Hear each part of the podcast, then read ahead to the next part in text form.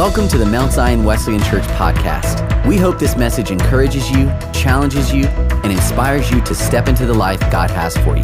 For more information about our church, visit us online at mountzionwesleyan.com.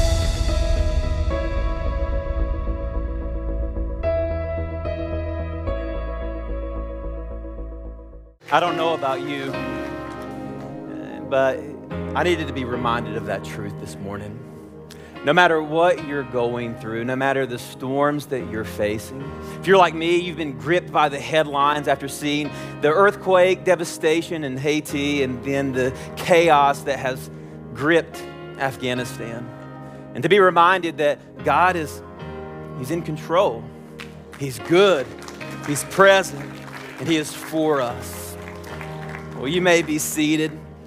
And as you're seated, let's pray together. Father God, we love you. We thank you for your grace and for your mercy and for your presence here and now.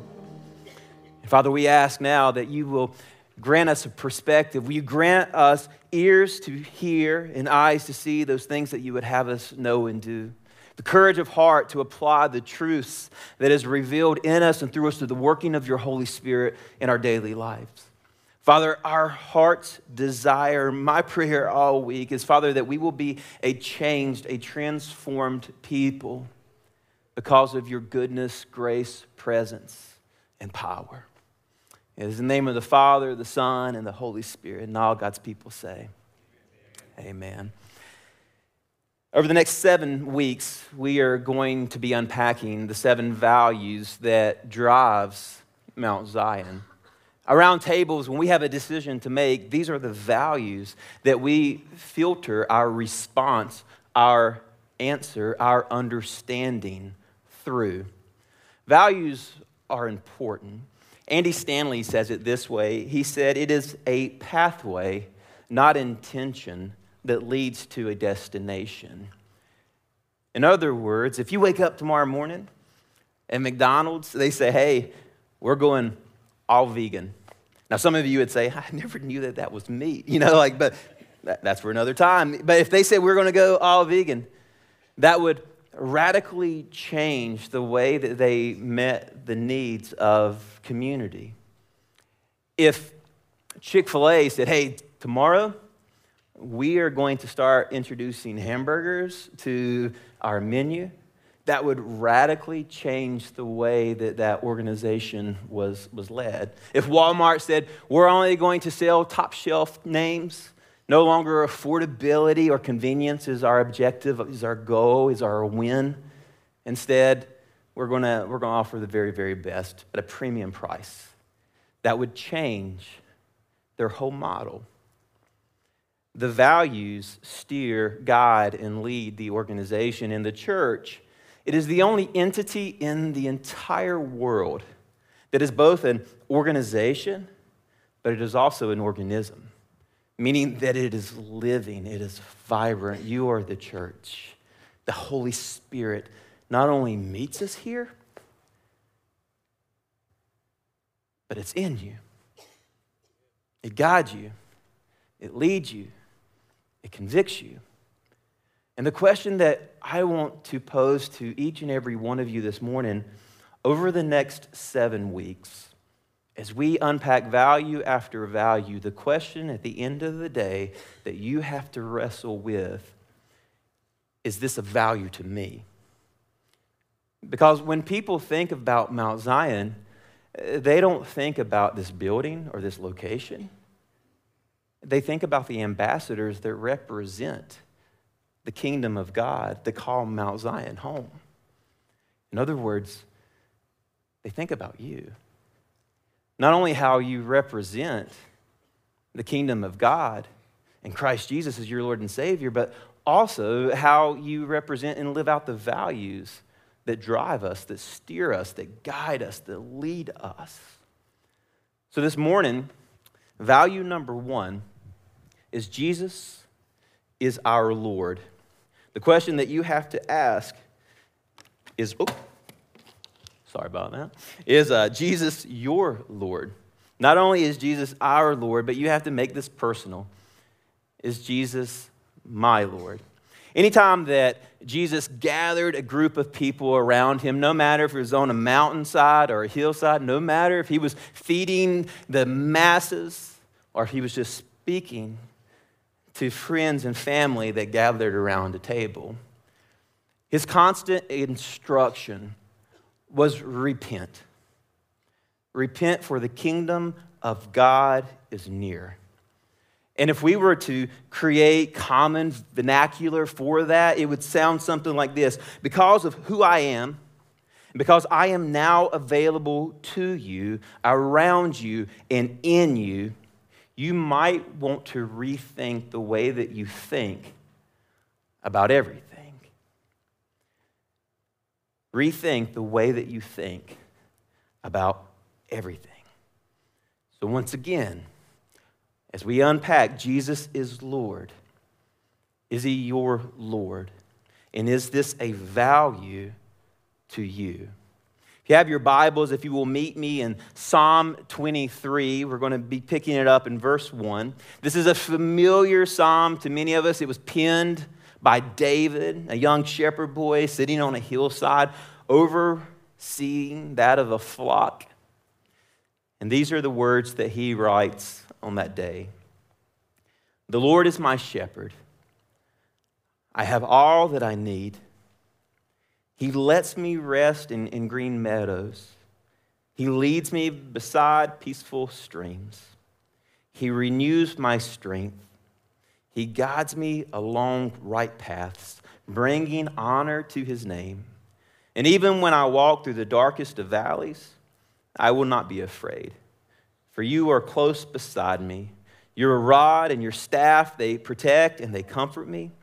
You prepare a feast for me in the presence of my enemies. You honor me by anointing my head with oil. My cup overflows with blessing. Surely your goodness and unfailing love will pursue me all the days of my life and I will live in the house of the Lord forever. So, what you will notice at the very top of this scripture in verse 1, we see that word, Lord. And in many translations in your Bible, depending what version you are using, yours may have all of the letters in capital letters capital L O R D. And when you see this, it's important to know that this is referring to God's name. It's, pulling out his deity or magnifying that.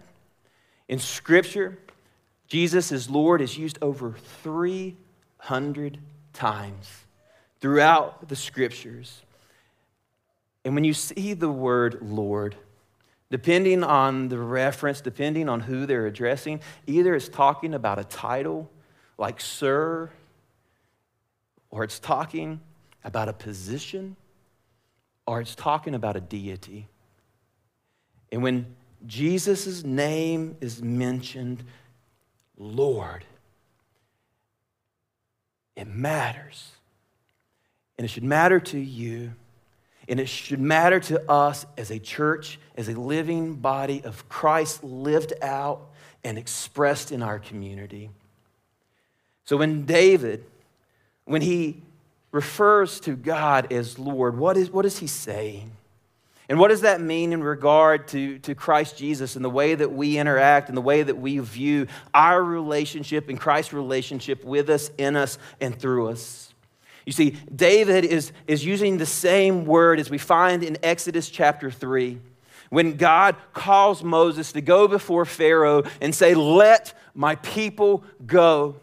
And Moses has a very appropriate response or question to this mandate Who shall I ask, or who shall I say sent me? And God replied to Moses, I am who I am. Say to the people of Israel, I am has sent me. That same word, I am, is the same word that David uses when he says Lord. Is an ineffable name, meaning the for many movements and people, they still are not even allowed to use God's proper name. So when they spell it out in many of our translations, it'll be G underscore D. And what that is referring to is Yahweh, which is a bunch of vowels that made it almost impossible to say. In fact, many scholars believe the way you pronounce it is the way that we breathe when we exhale, constantly calling upon the name of the Lord. Each breath we literally take. The word Lord is also used Jehovah or Adonai in the Greek. We simply say, Lord, I am who I am. What does I am mean? What does it mean to us in our here and now? It means that God is almighty. I am means he is sovereign, the supreme being, ruler over everything. He is most high. He is ruler and he is commander of all. God is all powerful, unstoppable, all knowing. He is the almighty king of the universe. You see, we simply look at it as four letters Lord. But it is certainly a mouthful. As David sits on a hillside, writing these words, it's, it's proper that we gain a, a, a right understanding of how he sees God. You see, David, this is before he inherited the title king, ruler of all of Israel. This is before David took a sling and some rocks and courageously walked into a valley to fight Goliath the giant. This is David, a young shepherd boy who many scholars believe his dad was so ashamed, so embarrassed of him, and sent him out to the field so that he could be forgotten, abandoned. David, who, when the prophet came and said, The anointed king is among your sons, bring them before me and let's seek who it is. Dad, didn't even invite David to the party because surely God could not bless, use, or anoint him. So, what is David saying when he says, the Lord? He's saying, this God who is good, this God who loves, this Father who provides, this Father who protects. He shepherds me. Ra. And what is the word shepherd? It is used in the verb tense. Literal translation the Lord shepherds me. The Lord, the most powerful being in the entire universe, feeds me, protects me, provides for me, comforts me, draws near to me. The Lord, my companion, my friend, the Lord is with me, and I am with the Lord. The Lord draws near to me. The great I am commands me. He guides and leads my every step. And out of joyful submission, I will follow the Lord. I will submit my very life, my very understanding to the Lord. And because He loves me, and because He protects me, and because He feeds me, and because He cares for me, I shall not want. Why? Because He shepherds me. And what does it look like to be shepherded by the Lord? Well, verse 2 tells us He lets me rest in green meadows. He leads me beside peaceful streams. You see, green pastures creates and stirs this imagery of a place of security, of safety. And David is saying, He brings me and guides me and leads me to a safe place. There, He will provide for me. There, He will protect me, which means if someone provides and they protect, we interpret that as we are loved, We are valued. We are accepted. We are important. We are concluded. We are not forgotten. We are not abandoned regardless of circumstances, regardless of conditions. We are invited into something beautiful and redemptive. We are loved. He leads me beside still waters. He will lead me and guide my steps to the very best life possible, to the best place possible. David is saying the most powerful, all knowing, unstoppable, most loving being in the entire universe loves me and he will show me where my life will thrive like a green pasture, and he will lead me down a path that leads me to a life of blessing, security, faithfulness, goodness. And if I am willing to follow the Lord, I shall never be found wanting, longing, incomplete, or insufficient. And the operative word there is if I am willing to follow. If David is willing to follow the Lord, then he will know a life and he will leave a legacy that is marked and defined not by comfort, but by faithful obedience. The Lord is my shepherd. I shall not want. You see, sheep we're referred to sheep. We are compared to sheep. Sheep are not very smart. And what David is saying is that a sheep without a shepherd will not last long. Sheep without a shepherd will not survive the storms and the struggles of this world. You can't outsmart it, outthink it, outwill it, outstrength it. If your teacher ever tells you that you're as smart as a sheep, you failed that test, okay? You've never heard someone say, you're as strong as a sheep. I know that Dodge has tried to kind of reclaim that through the, you know, but that's not, you're not very strong.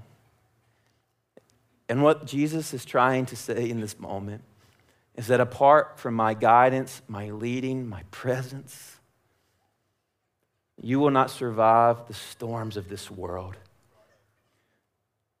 So, why do we trust that voice? Why should we put our faith and our hope, our security and our identity in God? And John chapter 10, verse 11 says, I am the good shepherd. The good shepherd sacrifices his life for his sheep. So let me ask you this question. If someone is willing to give their very life for your life, in place of your life, would you follow that person? Would you submit to that person? Would you give your life and your very being? Would you find your identity in that person? And if you say, well, I don't know, if that same person gave their very life for you and then after three days woke up, was resurrected, what would you call that person? I would call them Lord. I would give my life to that person. And many of us think of Lord as shepherd, and we hear the words, He cares for me, He provides for me, He protects me, He only wants the best for me. And we're all in, man. I will give my life to that person, that shepherd, that gentleness, that peace, that comfort. I'm all in. But the word Lord, in order to gain proper symmetry, we also have to understand the all knowing, the all powerful, the king, the commander. There's this story in Scripture in Matthew about a centurion official, a military official, who he approaches Jesus and he is seeking healing for a loved one. And centurion means that he had a hundred people under his authority, under his command. And he goes to Jesus and he says, Jesus, I know what it's like to be Lord, lowercase. I know what it's like to have people under my authority. I speak words, and because I speak them, it is done. They accomplish what I ask because I have authority. And the reason I have authority is because there's someone who has authority over me. And if someone breaks my authority, then they ultimately have to answer to them. So the centurion says, You're special. You are connected to someone even higher, even greater, even more powerful than I am. And I believe, I have faith that because of who you are connected to, if you just speak the words, they be healed, it will be so. That even the sick have to submit to your authority. And Jesus, how does he respond to this centurion's understanding of what it means to be in complete submission? Your translation may say that he marvels or that he was astonished. He had not seen a greater understanding in all of the land.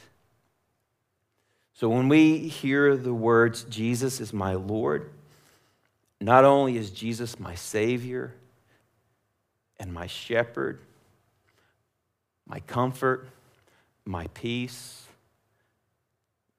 my provider, my joy, but He's also my commander, my king, someone who is over me, who I submit under His authority. He's not just Savior, He's not just comforter, He's not just God, but the Lord Jesus, He actually runs my life.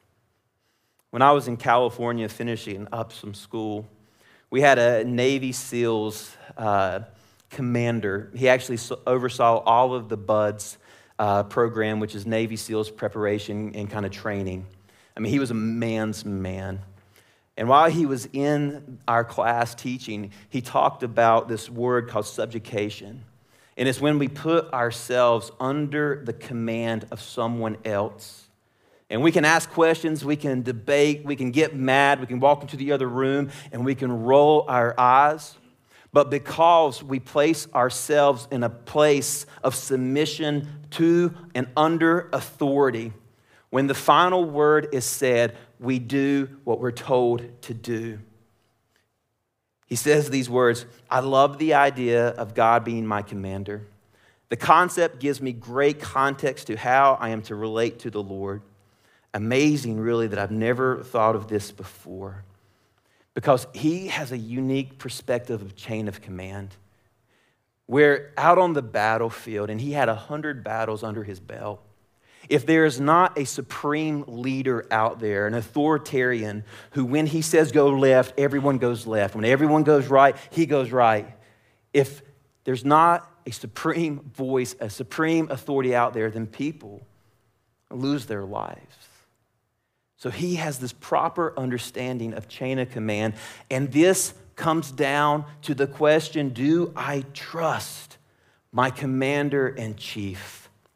Do I trust that that is authority and been placed above me? Romans chapter 5, verses 6 through 8 says this When you and I, when we were utterly helpless, Christ came at just the right time and died for us as sinners. Now, most people would not be willing to die for an upright person, though some might perhaps be willing to die for a person who is especially good. But God showed his great love for us by sending Christ to die while we were all still sinners. In other words, all have fallen short of the glory of God. And unless you submit to Christ's authority and accept Him as Savior, being a good person, doing good things in the world, it doesn't equate to a hill of beans. It doesn't matter. You can't will yourself into heaven. You can't be good enough. You are utterly helpless You are a sinner that is saved by grace through placing your faith and belief that Christ is good. So that's symmetry.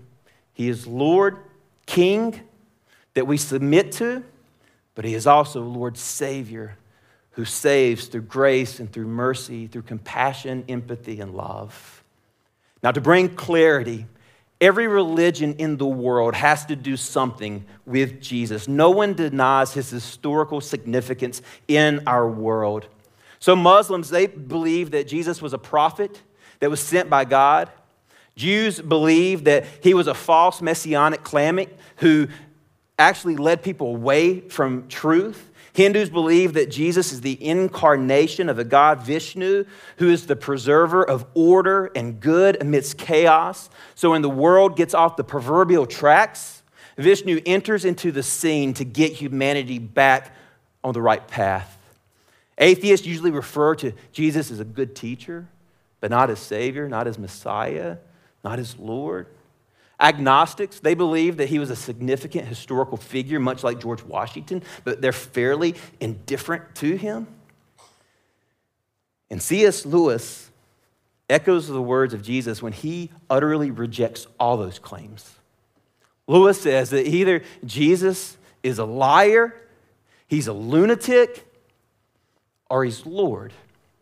And if he's Lord, then you accept all that he says and all that he does through accepting him as Savior and placing yourself under his authority. Or he's crazy. And you have to ignore all of that. Or he's a liar. And you still are placed in a position of rejecting it because you are not going to allow a lunatic or a liar to guide, lead, and instruct your life. So the question is Jesus Lord of your life? And the way that we understand this reality, it actually shapes our community. John chapter 3, verse 16 through 17. We love this verse, especially 16, but oftentimes we leave out verse 17. And John says, For here is the way God loved the world. He gave his only unique Son as a gift. So now everyone who believes in him will never perish but experience everlasting life. God did not send his Son into the world to judge and condemn the world, but to be its Savior and to rescue it. What John is referencing here is that this movement that we are a part of, when we place ourselves under the authority of Christ Jesus as Lord, and as we accept Him as our Savior, we become an incarnational movement. In the message translation of this verse, it says that Jesus moved into the neighborhood, stepping out of heaven. And we, as image bearers, that's what we are called to do because we have been forgiven from our sin and from our debt that can only come through Christ Jesus, not our works. But you were saved not by your works, but to do a good work.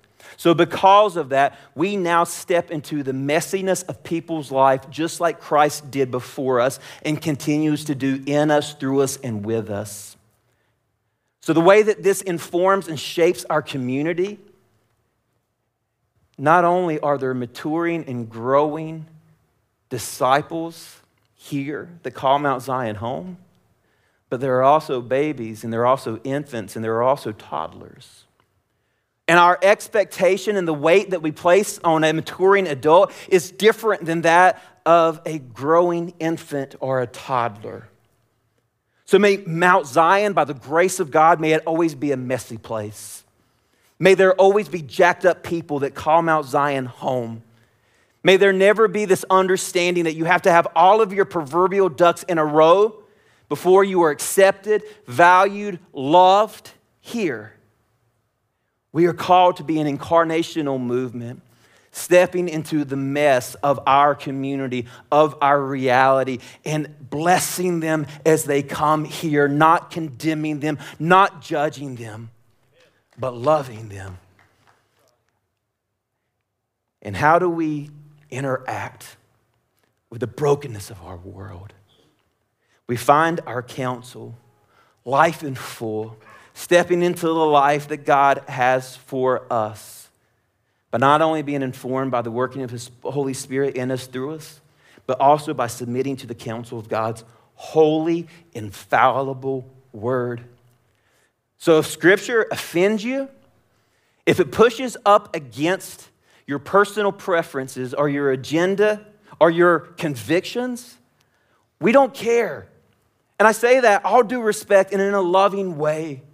Our responsibility is to submit to the holy word of God, to receive counsel in it, and to extend counsel from it, to inform identities, to shape vision, mission, and expression here in our community through the guidance of God's holy word. Colossians chapter 1, verse 15 says, Christ is the invisible image of the invisible God. He exists before anything was created and is supreme over all creation. For through him, God created everything in the heavenly and the earthly realms. He made the things we can see and the things we cannot see, such as thrones and kingdoms, rulers and authority in the unseen world. Everything was created through him and for him. He existed before anything else, and he holds all of creation together. Christ is also the head of this church, which is the body. He is the beginning, the supreme over all who rise from the dead so he is first in everything. For God, in all of his fullness, was pleased to live in Christ, and through God, he is recon- reconciling everything to himself. He made peace with everything in heaven and on earth, and by means of Christ's blood on the cross.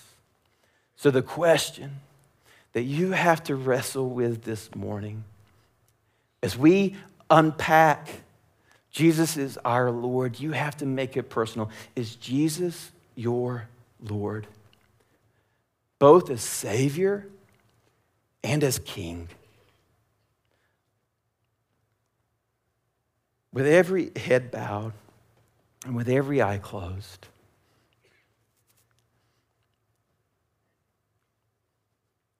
is there something in your life? that you have yet to surrender to Christ Jesus. Maybe it's a habit or a behavior that you know is in complete contrast to God's word. What he says is best and right and wise for your life. Is there something in your life, a, a step that you know you're supposed to be taking that you have just white knuckled the chair. You've excused it by saying, let me, let me get through this busy season. Let me get all of my proverbial ducks in a row. What is the one thing in your life that you have yet to release to the Lordship of Christ Jesus? You know that it forfeits comfort to faithfully pursue faithfulness May today be the day of absolute and full submission to the Lordship of Christ Jesus. Or maybe today you have yet to submit to Him and to accept Him as Lord and Savior. You've believed the lie that you're too messy, too broken, you feel like David on a hillside. You feel abandoned, forgotten, betrayed, insignificant. You've allowed past hurts and scars and words and actions to define you and to excuse you. And you have just settled the fact that my life is going to equate to nothing. It's not going to matter. I'm just going to sit and look over these sheep and herd them and tend to them for the rest of my life. David a man after God's own heart. You may say that your life is too messed up, that you've done too much wrong. Have you ever murdered someone? Committed adultery? Betrayed your best friend? You bring me your story, and I will show you God's grace, mercy, and love. Because David, in the midst of all of his brokenness and sin nature, God says, That's my son. That's my boy. Look at him pursue my heart. And in that pursuit, I am so pleased. Church, you are loved, you are valued, and the call and the purpose on your life is far greater than the sin of your past, than the pride of your here and now. And Jesus says, if someone someone wants to gain life, life in the full, they got to give up their life in full submission to Christ as Lord, both Savior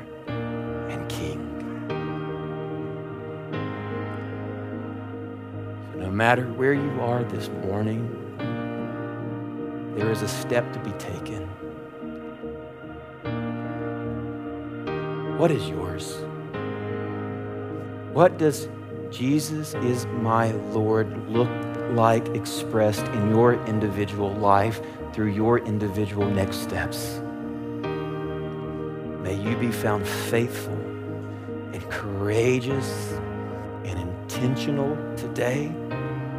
Don't wait. Don't yield. Don't believe the lies and the tactics of the enemy. May you move. One of the most important roles of a shepherd is to keep the flock moving forward, not allowing them to continue to graze with what is beneath their feet, where they will eat away all that is live and they will chew at the roots. So may we as a movement continue to move forward. May we love our community with the heart of Jesus so that people far from God can be raised to life in Christ. Our altars this morning, they are open. We will love to have the opportunity to hear your story and join you in praying. May it be so in the name of the Father, the Son, and the Holy Spirit. And all God's people say, Amen. You stand to your feet and let's worship together? And do not miss this opportunity to take your next steps.